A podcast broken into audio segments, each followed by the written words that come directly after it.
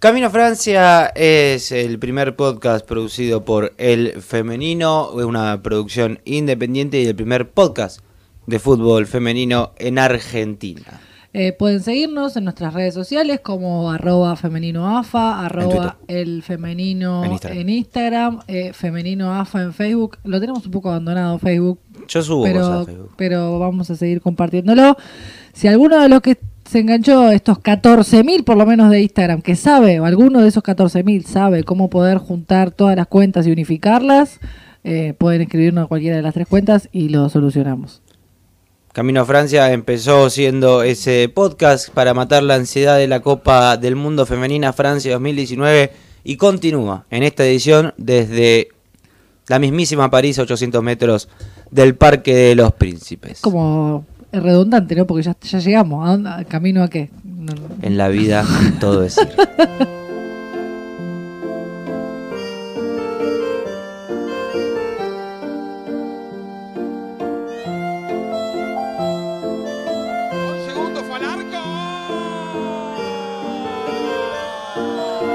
La Argentina clasificada a la próxima Copa del Mundo. Argentina está en Francia 2019.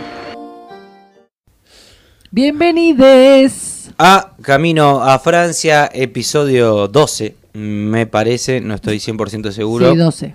Pero si es el 13, igual ya lo van a ver. 12 porque el 11 fue el de nuestro cumpleaños. Claro. Eh, feliz cumpleaños. Feliz cumpleaños. Y mm, Estamos, es raro decir que, el podcast o decir bienvenidos a Camino a Francia porque ya llegamos a Francia. vuelta. Eh, para mí hay que, eh, hay que, ya no es, eh, no, sé, voy a pensarlo sobre el final, capaz que algo me, sale, pero es un lío igual cambiarlo, ¿eh? cambiar el mail, el usuario, todo, la, gráfica. sí, pero pensaba en, bueno, un poco, es un lío. Un poco lo que decías vos, ¿no? En realidad, camino a qué? Estamos estamos andando este camino eh, en este mundial que ha pasado ya dos partidos de la fase de grupos y tal vez es un poco... Eh, no sé si conviene o no sé si es, eh, es pertinente analizar el, cada uno de los partidos de Argentina, o sí, no sé, porque es atemporal esto y estamos grabándolo. Vamos a hacer lo que, lo que queramos porque nadie nos dice qué hacer con el contenido. Ya, lo sé. Es bueno subrayarlo eso. Eh, sí, sí, nadie. Pero pensando en, en esto, ¿no? En la atemporalidad de este podcast, que tal vez lo escuchen dentro de, no sé, capaz que cuando Argentina clasifica al próximo mundial usen este podcast de referencia, los que ahora están estudiando periodismo o que quieren... Eh, eh, no, capaz querían saber cómo se vivía eh, desde el lugar de los hechos, la historia misma que está haciendo la selección argentina en este mundial de Francia 2019. antes, en el capítulo anterior, no había empezado la Copa del Mundo, ya empezó, se desarrolló ya estamos en la instancia final de la fase de grupos, porque mañana empieza la, tercera fecha con el grupo A, con Francia y Nigeria, Noruega y Corea Republic, porque lo estoy leyendo, eh, con Corea del Sur, para disputar eh, los últimos puestos clasificatorios, sobre todo del grupo A, donde más o menos la suerte está echada para el lado de Francia como líder del grupo, y después Noruega y, Corea Republic, eh, Corea del Sur, que fue el partido inaugural o sea, el primer impacto del Mundial fue el 7 de junio a la tarde-noche parisina, cuando Francia eh, recibió el Mundial.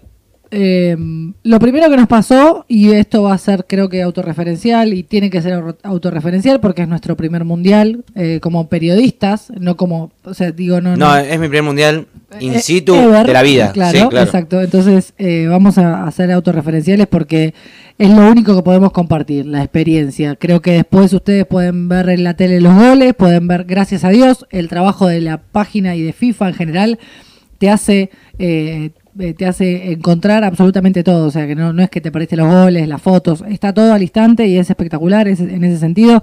Creo que la experiencia como consumidor de, fútbol femenino puede ser muy enriquecedora. Lo único que no puedes eh, sentir es lo que pasa acá y lo que pasa cuando eh, estás en un mundial. primero, 45.000 personas viendo un partido de fútbol, de fútbol femenino, y que el partido inaugural sea Francia-Corea con 45.000 personas, fue eh, ya algo que nunca habíamos visto. Porque un mundial es un mundial, con la organización de FIFA, con eh, su gente, con su asistencia, con la manera de trabajar en el palco de prensa, con tu asiento, con tu silla, sin codiarte con nadie, sin buscar enchufe. Tenés cuatro enchufes para vos, tenés un televisor donde ver eh, las repeticiones, tenés eh, una ubicación realmente preferencial dentro del estadio. Entonces, trabajar de esta manera es distinto, realmente. Eh, voy a contarlo, lo que me pasó cuando entré al Parque de los Príncipes, claramente. Entramos al Parque de los Príncipes, no al parque, en el palco de prensa, sino en una de las tribunas, y me largué a llorar. Creo me largué a llorar y mal, tipo emoción, mal. Y eh, apretaba el puño, como diciendo, eh, ves que, que se podía. Y fue un, un triunfo estar eh, el 7 de junio justamente en la ciudad del Arco del Triunfo, en el Parque de los Príncipes viendo ese partido que cuando empieza a rodar la pelota, cuando se acaba la parafernalia, hay fútbol, ¿eh? Acá hay fútbol. Y además eh, era toda... Fútbol, conté, no fútbol. fútbol. Era toda la previa, porque también eh, esta, esta emoción que te invade a vos, a mí me, me encuentra después viendo... Yo tenía esta, esta no sé, era una, un recuerdo súper eh, estúpido, pero era joder cantando la marsellesa con eh, mis amigos. Ah, yo en la marsellesa lloré con, con, con, mi madre, eh, tipo que, que, dice que es el más lindo del mundo. Claro, y era una boludez porque vos decís, ah, no sé, tan, no sé, la, la, canté miles de veces, medio en joda, medio en serio, mi papá todo el tiempo la cantaba y de golpe escuchar a 40.000 tipos cantándola. Eh, 45.000.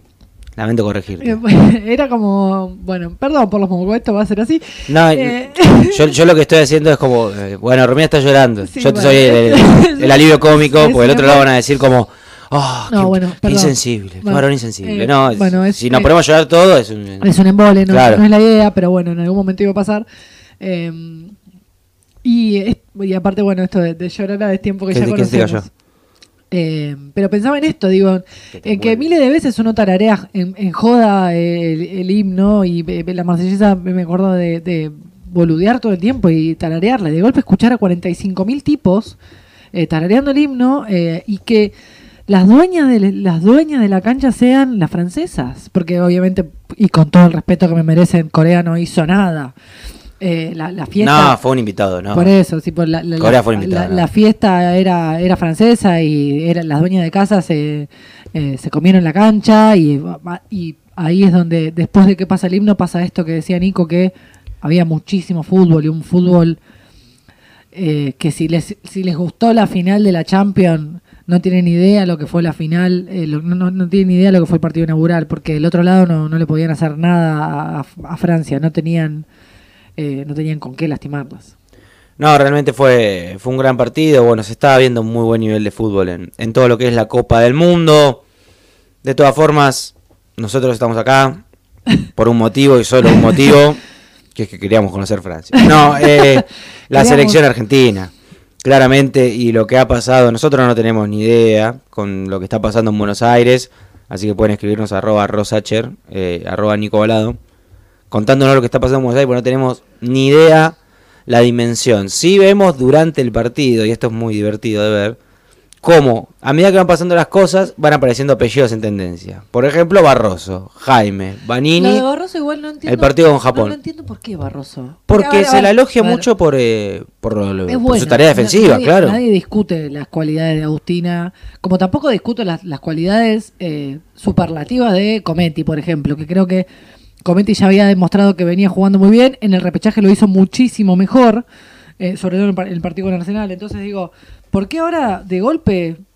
A ver, no, porque en realidad el problema es esto que veníamos hablando con vos hace bastante tiempo. Digo, nosotros ya conocemos las cualidades y las, las bondades de esta selección. Creo que lo que está pasando es que eh, el mundo las está descubriendo. Sí, y se explica más desde lo futbolístico, me parece. Como que Cometti no tiene tanto trabajo en barrerle la espalda estable. Y Barroso sí tuvo mucho trabajo en barrerle la espalda primero a Gómez contra Japón y después a Sachs frente a Inglaterra. Entonces se luce más la, defensora con la número 2 que, que la 6, que hace un gran trabajo, por supuesto. Pero a la hora del espectador común de fútbol, le, le prende más la 2. Porque a todo esto pasó el partido con Japón y nosotros festejamos el empate como si lo hubiéramos ganado 15 a 0. Eh, y también lo festejaban las jugadoras. Eh, yo creo que había toda una expectativa de, ver qué pasaba en este mundial, sabiendo que era un grupo muy difícil. La verdad que eh, todos los grupos tienen sus cucos, todos los grupos tienen sus preferidos o sus favoritos, pero la verdad es que lo que hemos descubierto desde que comenzó el mundial hasta ahora es que hay un nivel de maduración de muchas selecciones para este mundial llegar de una manera totalmente distinta. El caso de eh, por ahí, tanto que se hablaba de Japón. Japón vino con un equipo eh, de, de ju- de jugadoras muy jóvenes. Un un recambio generacional muy grande. Y a diferencia de Argentina, que tal vez son jugadoras debutantes, pero que hace mucho tiempo estaban buscando una oportunidad como esta y lo demostraron dentro de la cancha. Sí, y Argentina lógicamente le saca un empate, una potencia, en lo que se transformó el grupo más difícil del Mundial. El grupo de la muerte. Terminó siendo el grupo de la muerte. Yo pensé que era el B con Alemania, España, China y South Africa o Sudáfrica. Pasa, estoy leyendo la página. Em, En la En- aplicación de FIFA están en castellano. no, pero yo estoy con la, con la compu que es mucho más práctica. Em, y terminó siendo el de Argentina, por Argentina.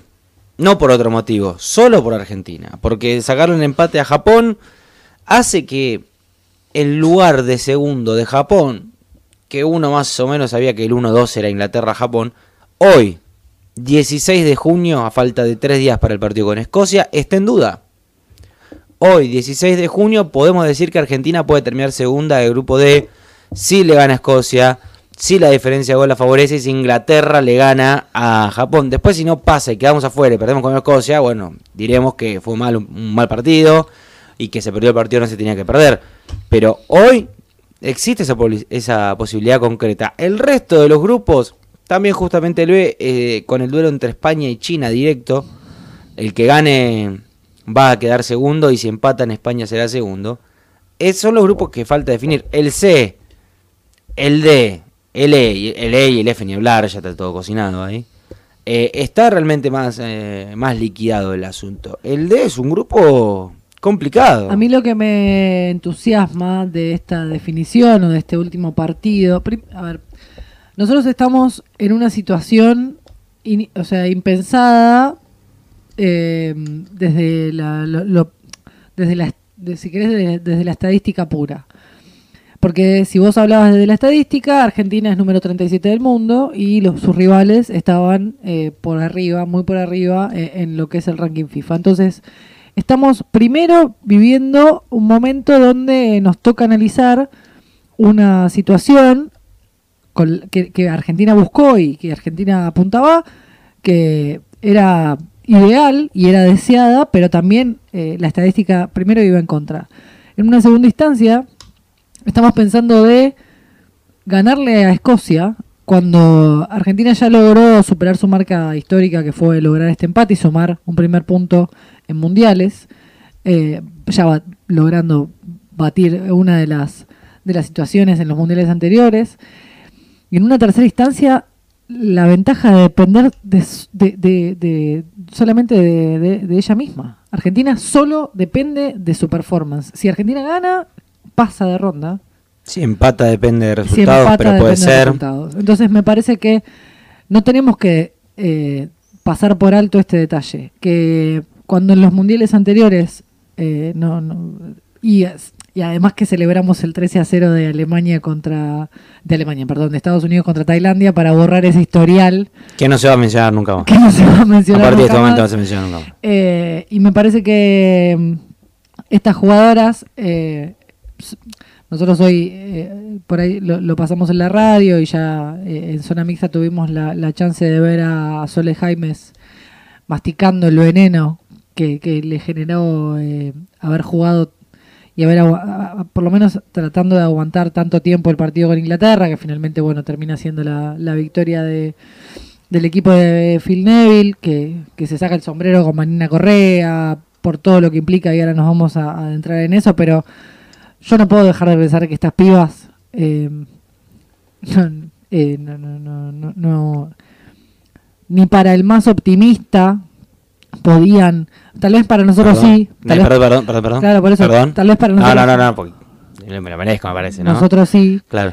nosotros sí, eh, eh, en el... Muchos te damos selección, te damos el- selección, pero el- con Japón. claro, Claro. en el pro del mundial... Vayan al capítulo 6, si no. En el pro del mundial, Nicolás Balado vaticina el empate con Japón y Ah, te damos selección, pero vas a pagar con Japón, Eh. yo con la selección todo. Exacto. Sí. Entonces Ahí me- está, ahí tiene. Dani, es momento de recordar. Dani López, Claro Rodríguez Merlo, ahí tiene. Vayan eh. Bebis. también es esto, ¿no? Es pensar que eh, es fútbol a fin de cuentas y que hay algo que nosotros no estamos diciendo y es que hay una estratega en la cabeza de este equipo. Yo creo también que hoy lo, lo decía Joaquín en, en Radio La Red de AM910, domingo 2 a 13, que estas jugadoras, ya habiendo hecho historia, van por más. Pero aparte es lógico. Fuimos a Chile con 15 días de entrenamiento, más o menos, y nos decía, no, se vuelve en primera ronda. Está Venezuela, está Deina Castellano, Deina lo mira por tele, Eh, sí. no, que Colombia está bien, que su generación dorada, que la liga profesional, Colombia lo mira por tele. Y Argentina, sacándole el IM de imposible, dejando solo lo posible. Y cada vez que pasa, cada día que pasa, te va ilusionando más, te va metiendo más, te va dejando más. Y de repente el empate con Japón en el Parque de los Príncipes. Cuando uno podía decir, y mira, la verdad que 10 pibas debutan en un mundial. Les podía pasar el pánico escénico, la, el achicarse, el, el bla bla bla. Además de verlas llorar desconsoladas en el himno, que es muy difícil después meterte en partido. Ten- o sea, tenés que pasar, después de escuchar... Eh, Lorena Benítez había... eh, Tuvo la suerte Argentina que Japón, los primeros 20, pasó por la misma incertidumbre. No tenía idea qué hacer Japón, se regalaban la pelota, no, no. no. Los primeros 20, flojos los dos. Ya no estaban fuera de partido. Sí, sí. Si Japón se metía en partido, hubiera sido otro. era, era bravo, sí, sí, era bravo. Pero más allá de eso, yo digo que... eh, ¿Cuánto vale la, eh, la cabeza de estas jugadoras? ¿Qué inteligentes son estas jugadoras? Porque es muy difícil lograr esto, que, que la emoción no te gane. Le pasa, a, a ver, le, puede pasar a cualquiera eh, y estaría, esta- estaría justificado que te pase. Porque no sabes cómo reaccionar, porque y de hecho era una de las cosas que, eh, que Borelo eh, en los entrenamientos él marcaba tanto. Eh, yo necesito que ellas entiendan lo que tienen que hacer, porque cuando entremos a la cancha, yo no les voy a poder gritar porque no me van a escuchar. Entonces, ellas tienen que tener muy claro lo que tienen que hacer porque no van a poder escuchar lo que yo les estoy diciendo. Y ahí hicieron un gran partido frente a Japón, tácticamente perfecto, diría, eh, con algún alguna distracción, sobre todo en el, en el segundo tiempo, pero después muy el orden de sus líneas, claramente. eh, el fútbol y el fútbol con la pelota falta. Lógicamente el partido va a ser con Escocia, Sí. supongo. Y después el resto, la verdad, casi todo bien. Sus defensoras cerrando las líneas, el eje recuperando y jugando muy poquito. Y, y el mundo internacional, eh, o por lo menos el, eh, el mundillo internacional de fútbol femenino, descubrió a Lorena Benítez en ese partido. Sí, yo, yo te lo digo en, en el palco de prensa cuando está viendo el partido, le digo, si alguien está viendo este partido la Benítez, se la lleva. Directamente, y lo decía hoy en la radio, eh, acá más de una va, va a sellar pasaporte porque la verdad que el mundial que están haciendo, lógicamente las que están en el exterior, pero las que están en el torneo local. Pasa que Stabile es medio... eh, le, tira, escapa al irse. Le tira, le tira. Y aparte Le está escapa compro- al irse. Está comprometida, hay lazos familiares Bueno. en medio, igual que el caso de Lore Benítez. eh, Al margen de eso. Pero eh, le escapa irse. Entonces, eh, creo que Macá más de una tiene proyección internacional por el mundial que está haciendo. No por otra cosa. Si la Copa América eh, generó un éxodo, este mundial va a ser el segundo, sin duda. Creo que eh, abril del 2018 fue un éxodo. Estaba cerrado, me parece, no. Perdimos. Porque hoy es domingo. ¿Qué pasó? Hoy es domingo y cierra a las 9. Teníamos que tener ese dato. ¿Sabés quién va a ser la mejor cobertura de este mundial? No, no, no, ¿quién va a ser? ¿Quién la está haciendo? Nosotros la estamos haciendo. La mejor cobertura la estamos haciendo nosotros. De ninguna manera. La mejor cobertura de este mundial es de Assist Travel. Assist Travel. Lejos, lo mejor. Gracias a Travel. Gracias a ustedes por ayudarnos y por asistirnos en todos los eh, las peripecias. Como indica su nombre, Asist de asistir, Travel de viaje. Todas las peripecias que hemos tenido en este camino y en este andar por Francia, por Le Havre y por todas las localidades parisinas y de Francia para cubrir este mundial. Gracias. Igual quedan 20 días, así que no se hagan los otros después. Por favor. Así que me parece que, bueno, te dieron una mala noticia, Nicolás, te, te, mataron el domingo. mataron. Te, te mataron anímicamente. Bueno, vamos a tener que tomar gaseosa. Estoy roto. Decí que hay Fanta Limón. Eh, bueno. Sí. Eh, Inglaterra. Inglaterra, el último. Que venía. 14 de, junio, de, de junio en Le Havre, eh, un partido que claramente el conjunto inglés fue superior desde el primer minuto hasta el último, donde podría haber hecho 4 o 5 goles tranquilamente, pero apareció Vanina Correa una y otra vez. La llamaban, contestaba, la llamaban, contestaba. Era el teléfono Movistar. Eh, así que creo yo que a sus 35 años tuvo esa actuación consagratoria que ojalá le valga mucho para su futuro. Ya no sé si, si futbolístico, algunos años más tendrá de carrera, pero por ejemplo cuando la televisión pública transmite el Mundial 2023, que la llamen a Correa. Me parece que que tiene futuro de, aquí gracias a esta nueva masificación que tuvo su nombre. Como hablamos, ¿no? De, yo no, no creo en las revanchas ni en las nuevas oportunidades. Creo que, que hay algo en, en, la vida que equilibra, ¿viste? Que todo termina equilibrado al final, eh, como dice Bielsa. Eh, y en Vanina Correa, de los 11 goles de Alemania, en, 20, en, 48, en 48 horas le sacan el récord con Estados Unidos de Tailandia y ella la rompe con Inglaterra. En 48 no, un poquito más. Y además, si ustedes pueden ver el, si, eh, realmente el acceso a los videos y los resúmenes, eh, entras, a la página de FIFA y lo encontrás, pero si ustedes ven el resumen del partido de Inglaterra con Argentina, eh, podría bien llamarse las mejores atajadas de Vanina Correa en el partido. Porque realmente es, eso. claro.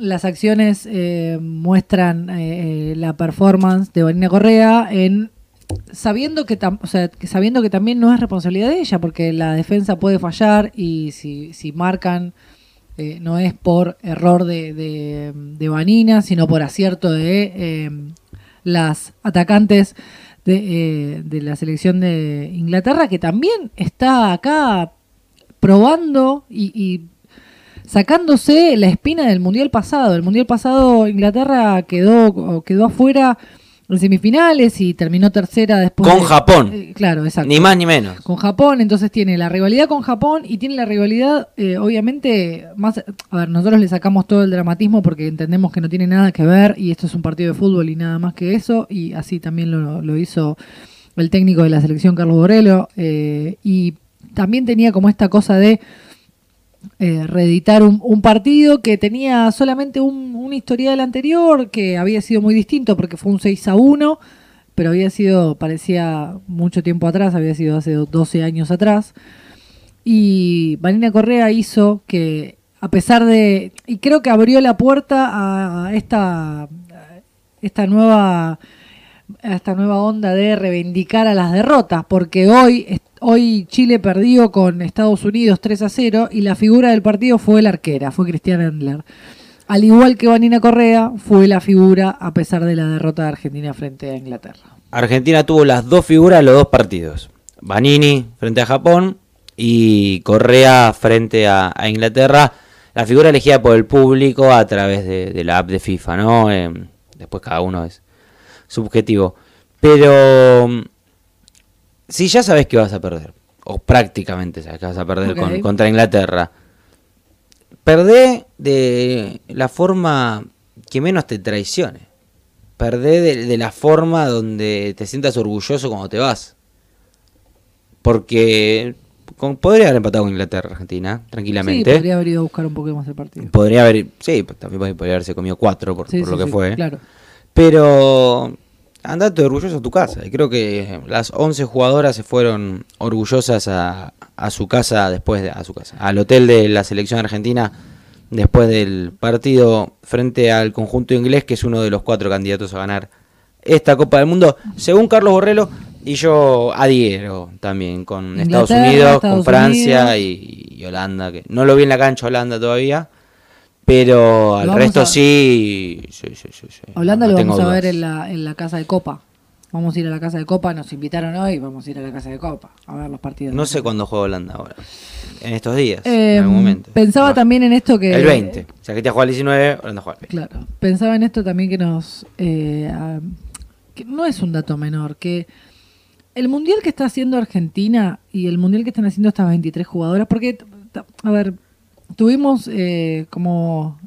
Nosotros estamos viviendo una situación que tratamos de, como vos decís todo el tiempo, esto de que de golpe te acostumbras, ¿no? Te acostumbras a, a hacer de cuenta que todo el tiempo entras al Parque de los Príncipes y te sentás en tu pupitre a tuitear o a hacer videos y, y a subir historias a Instagram y en realidad de esto no no, no, no pasó- esto es la excepción, no la pasó nunca, claro, claro, esto es la esto excepción. no pasó nunca y, No, y nunca más volverá a pasar porque, Porque es difícil no- que se repita un mundial en Francia. y además porque nunca más va a ser nuestro primer mundial Sí, bueno, es- depende cómo, cómo lo ves. Eh, Será tu primer mundial en otro lado, en otra función, haciendo otra cosa. Siempre. Eh, la vida está llena de primeras veces. pero también Pasa que vemos. Claro, pero también es esto, ¿no? Es eh, nosotros estamos est- esta cuestión de tener o sentir tan cercana esta selección nos hace confiar, nos hace golpearnos el pecho y, sonreír cuando eh, hablan de, las bondades de, esta selección. Y también eh, pensar en esto que, que decían las jugadoras, ¿no? Imagínate lo que estamos haciendo, o, o mirá el mundial que estamos haciendo, siendo que corremos de atrás, siendo que estuvimos dos años paradas, siendo que solamente nueve de nosotras estamos en una posición un poco mejor. Ni siquiera estamos hablando de que todas están eh, profesionalizadas o que todas viven del fútbol, porque más allá de que haya algunas jugadoras que participan de la Liga Iberdrola, no son estrellas, no viven del fútbol, no, no se dan grandes lujos. Y Cuando, tienen- cuando termine su carrera de futbolista, no van a poder irse al rancho a descansar. Es así. Exacto. Este, Así que, bueno, ojalá cambie Entonces al me, futuro. me- me parece que, que también es, eh, es remarcar esto, ¿no? Y, y sentir que estas pibas están haciendo eh, eh, están haciendo historia, pero esa historia que al, que al fin es lindo contar, porque parece que todo el tiempo tenés que, que tenés que contar cosas malas que pasan. Me parece que e- en este mundial estamos contando una historia que porque cuando nos- no, cuando estábamos en Chile contamos la, mano en la oreja y, y contamos el queremos ser escuchadas. Eh, y acá por lo menos estamos contando algo bueno, o algo lindo, o algo que, que te hace sonreír. Estamos viendo suceder la historia y retransformarse el próximo 19 de junio a las 21 horas de Francia, a las 16 de Argentina en el Parque de los Príncipes. La selección nacional se juega el todo por el todo frente a Escocia. Misma hora, mismo día, así que atentos al teléfono. Japón, Inglaterra a las 16 horas de Argentina, 21 de Francia. Uh, va a estar bravo. Ver el telefonito, a ver eh, qué pasa en la otra cancha. Pero lógicamente si Argentina no se pone frente a Escocia, eh, será inútil lo que suceda Sí, en Niza. exacto. Así que, eso nomás. Eh, Bueno, después, eh, no- sí, no sé si mucho más. ah, no, a, a lo que iba yo con esto. Ah, Estos días se habló mucho de la, la candidatura argentina para el 2023 ah, bueno, sí. creciente. Más allá de lo que ya sabíamos, ahora parece que Argentina, Apostó. vamos a decirlo de alguna manera que no quede fea, hizo un convenio con Conmebol y con Colombia donde cedía la vuelta a la final de la Copa América del 2020 a cambio de que la Confederación Sudamericana de Fútbol Le diera la veña. Conmebol y Colombia lo apoyaran en su candidatura para el Mundial Femenina 2023. Perdón, pensé que había que ¡Conmebol! Eh, no, ahora vamos a hablar de Conmebol. Eh, a ver. Yo, eh, acá me, me, me subo al tren de Dani López y Clara Rodríguez Merlo. Yo amo mi país, pero Sí. no veo difícil que el 2020 sea el 2003 y salir de esta crisis económica galopante que tiene eh, Argentina. ¿Por qué apunto la crisis económica? Porque para hacer un mundial de la envergadura que es este de Francia, donde falta un robot que te limpie los zapatos, es realmente muy difícil. Sí. que la Argentina esté a la altura de las circunstancias. Eh. Y no solo eso, sino que transporte, traslado, eh, comodidad, estadios, eh, que el wifi ande. Estamos hablando de que el wifi ande, cosa que en la mayoría de los estadios de Argentina no anda. No Eh, hay, no hay wifi. O no hay. No hay wifi. Entonces, vamos a organizar un mundial, organizémoslo, pero es lo que hay que hay que hacer un trabajo. Con, con todo lo que con todo lo que queremos y realmente deseamos que esto suceda, sabemos que la responsabilidad y em, la palabra es deliver. O sea, si vos querés, Hoy, para ir de Buenos Aires a Mar del Plata, te to- tomas un micro, sale Luca algo, son 30 euros. Acá, por 30 euros, te tomas el mejor tren sacando el mismo día. y además para, te tomás el, vos estás hablando de, de traslado, de traslado. entre ciudades. Pará, te tomás el micro, Mar del- eh, micro en retiro, sale a, sale a tiempo, hay corte, no de- bueno, hay cortes, te re- llegás más tarde, eh, tenés pro- colapsados los, eh, lo- los alojamientos, tenés, o sea, la verdad que con una mano en el corazón y siendo totalmente sinceras, obviamente que queremos que esto suceda, Pero queremos, ojalá pero, que pero- suceda. pero hay que transformar la fisonomía de la ci- del país.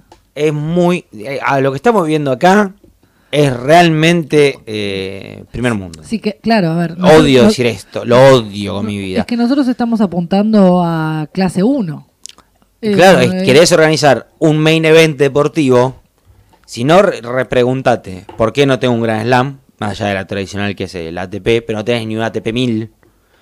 ¿Por qué eh, no has podido organizar un mundial de rugby en los últimos 20 años donde los Pumas fueron eh, potencia mundial? Estamos hablando de que. en- ¿Por qué para un mundial de fútbol 2030 te tenés que asociar con Uruguay y con Chile y con Paraguay? Yo quiero, porque además significa que Argentina está clasificada. Claro. Claro que Y ahora vamos a hablar de clasificación. Claro que queremos, pero bueno. eh, Pero corazón, pe- pensemos Y además también pensemos en en. serio. Y además pensemos en eh, la, la- la inversión en infraestructura que implicaría. Estamos hablando de que hay eh, estadios en Buenos Aires, estadios en Argentina que tienen letrinas todavía, que no tienen baños. No, igual, perdón. El otro día fui al estadio de Grenoble y tiene letrina. Limpia, primer mundo, Claro. pero letrina. Bueno, Bueno, pero lo tenía. claro. Eh, me parece que también hay que plantear realmente eh, que, que a ver, también podemos podemos apuntar a un mundial clase B. Sí.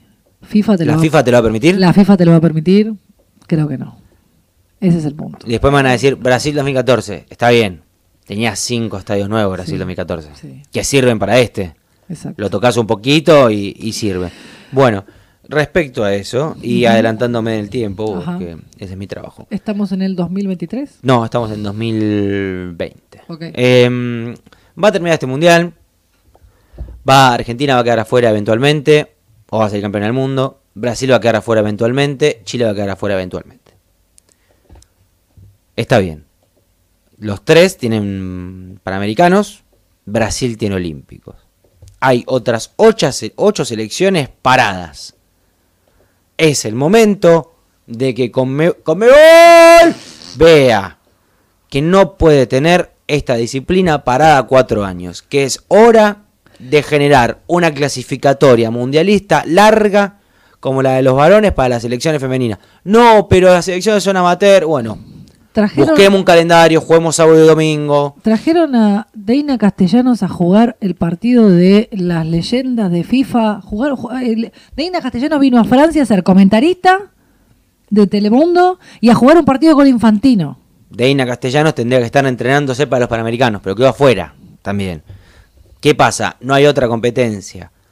No dejemos que las elecciones se mueran, eh, las se generaciones en se, camino, mueran. sí, Así sí. que es hora de repensar el fútbol femenino del continente después de esto. Aparte- Hola, Conmebol, te estamos llamando. Es hora de repensar el fútbol femenino del continente. Porque después lo que hizo Argentina, después lo que está haciendo Brasil, que la está sufriendo y yo no sé cómo le va a ir con Italia. Hoy Chile, que parece que tiene 13 jugadoras, con lo que juega Endler, es una cosa de loco. Y hoy Chile peleando en su primer mundial. Sí, sí. Imagínate si estas tres selecciones tuvieran más competencia. Imagínate si estas- tres selecciones tuvieran más desarrollo. Arranquemos por las selecciones mayores. Vamos por la sub-20. Vamos para la sub-17 y pensemos en la Copa Libertadores también. Estamos quedándonos atrás del mundo. Pero muy atrás del mundo. Porque y estoy hablando de África, que tiene problemas estructurales mucho más grandes Sí, también. hay gente que... hay gente que vive en el medioevo en África. Sí, sí. Entonces- Que, que vive de- descalza hasta los 50 años. Ideológicamente en Sudamérica hay gente que también, pero ese es otro tema. pero bueno, eh, realmente hay que repensar el fútbol femenino sudamericano. Y si alguien de Conmebol está escuchando, no piense que lo estoy atacando con un dardo, sino que eh, estoy invitando a la mesa, me estoy invitando a la mesa a sentar y decir, hay que hacer esto si hay algo y esto que, y esto. Si hay algo que hemos aprendido en este mundial, eh, después es que de- somos 10. Pues Claro. eh, primero eso, que mm, podemos... había ¿Te acuerdas que hace un tiempo, cuando apenas había salido Facebook, había una aplicación que se llamaba 6 grados de separación? Que te servía como para conectar gente. No. Bueno, ha- había una aplicación eh, que, que se llamaba 6 grados de separación y hablaba de esto, ¿no? De, de cómo la gente se conecta. Me parece que este es el momento de empezar a buscar eh, alianzas estratégicas con, con personas que puedan aportar eh, un diferencial desde la buena leche, desde la vivencia, eh, desde el querer sumar y el querer cambiar las cambiar la, la- las reglas o por lo menos siempre y cuando haya una intención real de hacerlo. Me parece que también hay que dejar de ser hipócrita, ¿no? Y todas las confederaciones tienen eh, estas estrategias de desarrollo. En Comebol solamente está sub-14 y sub-16. Está evolución, el proyecto evolución, pero, no, está bien, pero está bien tener una estrategia de desarrollo y tener resuelta las elecciones mayores. pero bueno. eh, Si Europa tiene resuelta las competencias de mayores, eh, Sí, claro, apuntemos para apunta abajo. para abajo. Lo mismo con, con CACAF. Con CACAF tiene resuelta la competencia de mayores, anda para abajo.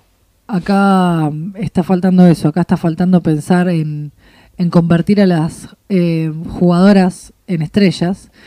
Y si hay algo que tenemos que celebrar y que estamos pasando por alto, es que eh, tanto el partido como en Japón, como el partido con Inglaterra, eh, y en el medio de una Copa América, los jugadores de la selección masculina reivindicaron y eh, eh, por lo menos se, se manifestaron, muy diferente a lo que pasaba en momentos anteriores, se manifestaron eh, impulsando a la selección argentina femenina, impulsando a sus pares y a sus compañeras, porque la selección es una sola, entonces me parece que también hay que celebrar este momento por marketing, por, eh, por el motivo que sea, pero está muy bien que suceda. Eh, y creo que no hay que dejarlo de, no hay que dejar de mencionarlo. El otro día, Ruth Bravo, en, en la conferencia de prensa en el estado Oceana, ahí en Le Havre, previo al partido con Inglaterra, dijo: A nosotros, eh, el- la camiseta argentina es la misma camiseta, no importa ni el género ni el deporte. Bueno, ahora sí. creo Nos que- vamos a ir. Em, en realidad no nos vamos porque seguimos en Francia, eh, pero vamos a dejar eh, de hablar un rato. Eh, Iba a decir algo, me olvidé. Ya está, me acordé. Em, dos cosas. Primero, este Mundial de Francia 2019 será el punto de inflexión en la historia de la disciplina, no tengo ninguna duda. Claro que sí. Y en la, En- vida, y en la vida de estas jugadoras también. En la vida de estas jugadoras, y a eso iba, el Mundial de Francia 98, eh, perdón la comparación, pero siempre es, es bueno traerlo a colación, generó el punto de inflexión entre que los futbolistas eran futbolistas y eran un poco más cercanos al futbolista celebrity, al futbolista eh, rockstar. Creo que va a pasar lo mismo con, estas selecciones femeninas, que a partir de, los próximos años serán rockstar, eh, esperemos que con un poco más de cercanía ca- con la gente que, que algunos futbolistas. Y la otra es que ya sea Escocia o sea Argentina la que queda fuera del grupo D, sería una lástima que queda fuera porque son buenas selecciones. Lo mismo si afu- afuera quedara Brasil, o lo mismo si afuera quedara Chile, o Noruega, o China. Bueno, está bien, metele y ampliá la cantidad de equipos. Por favor. Yo sé que Wood me dijo que no, pero si el 2023 va a ser un mejor mundial, Con más selecciones. debería tener 32 equipos, porque la de 24 queda corto. Pero me va a decir, eh, pero Tailandia. Sí, ya sé, pero es el único que perdió 3 a 0 Tailandia. bueno. Antes perdían 5 o 6. Ya es la, la brecha es más corta y en 4 años va a ser Más aún más corta. Y para no ser injustos con las, co- con las elecciones competitivas, amplialo ahora. Si el de varones va a ser de 48 por el mismo motivo, quiero creer, ¿Qué te cuesta? que el, el de mujeres sea de 32. Em, Yo sé que me adelanto mucho, pero después No, van a decir. eh, pensaba esto y hablando de adelantar y de cosas para tomar en cuenta. Hoy estábamos viendo eh, Estados Unidos-Chile y eh, veíamos un montón de nenas de 7, 8, 9 años que tenían eh, su remera talle 6, talle 10, con eh, su jugadora preferida o el apellido de su jugadora preferida en la espalda. Así que calculen para, eh, por lo menos después del 7 de julio, eh, las marcas. te regalen una camiseta. Las marcas que Ah. viven, las marcas que visten a la selección argentina, la marca que viste a la selección argentina tiene la que de las tres tiras, la tiene- alemana, te- tiene que hacer un- unas. la eh, conjunción de dos apellidos. tiene que hacer unas cuantas ediciones de la camiseta del mundial con los apellidos de estas 23 jugadoras y por lo menos eh, hagan una tiradita de, de talle 6, talle, talle 8, talle 10, porque va a haber un montón de pedidos. Después del mundial, Bueno, ahora sí, obvio, pero bueno, capaz que... la- yo lo haría ahora, ya, ayer. Bueno, sí, si lo están escuchando ahora, Con la arquera, uno, Correa, mínimo, en lleno de guita. mínimo. Cuestión que en 2027 eh, una jugadora que vio este mundial por tele va a estar eh, jugando en la selección argentina Uf. y o quizás antes. Bueno, eh, Nos vamos. la semana que viene es el último de Francia. Oh, pero eh, para vos. Claro. Pero yo no lo voy a grabar solo, así que... oh. Y si vamos a esperar a la vuelta. Este A lo sumo- este a lo nos sumo por tomamos- Skype. Nos tomamos dos días para este, escúchame. Eh, Esperamos. Ah, claro. Cuestión que Argentina se juega todo frente a Escocia el próximo 19 de junio y Dios quiera que el próximo miércoles en París sea todo albiceleste con estreno de camiseta eh, azul. Ese va a ser el tema del próximo podcast. eh, además de lo que. Está sí. octavo de final, No, bueno, además. primero lo hago desnudo y después hablamos de la camiseta. Sí, bueno, está bien. Claro, la bueno. gente ante esa imagen, pobre lo que están Pobrecito. Sí. Chao. Chao. Fue un partido difícil, pero aguantaron un montón, jugaron muy bien, jugaron de igual a igual, fue al final ahí que, se complicó, vino este gol de imprevisto y por ahí cambió un poco la historia, pero estaba para, se notaba que estaban asustadas, parecía que se les venían ustedes, ¿cómo te sentiste vos? No, lastimosamente ahí nos, embocaron, ¿eh? Sabíamos que iba a ser difícil aguantarlo, porque ya son diferentes a Japón, ellas son más bolas aéreas que, que Japón, son rápidas y lastimosamente nos embocaron tal cual como pensábamos nosotros. Pero bueno, estoy orgullosa de mis compañeras, espero que esto de aquí en más ayude para, para seguir creciendo en Argentina. Y nada, muy orgullosa de mis compañeros, no tengo nada para reprochar, nada para decir. Ojalá que en Argentina cambie, porque estamos jugando contra potencia. Hay chicas que son amateurs en la selección argentina, las demás son todas profesionales. Entonces, ojalá que esto sea para dar un gran paso y que le den más bola al fútbol femenino, porque como contrapotencia, que era Japón, fue 0 a 0, contra Inglaterra 1 a 0, y si nos darían importancia, nosotros también podríamos ser potencia.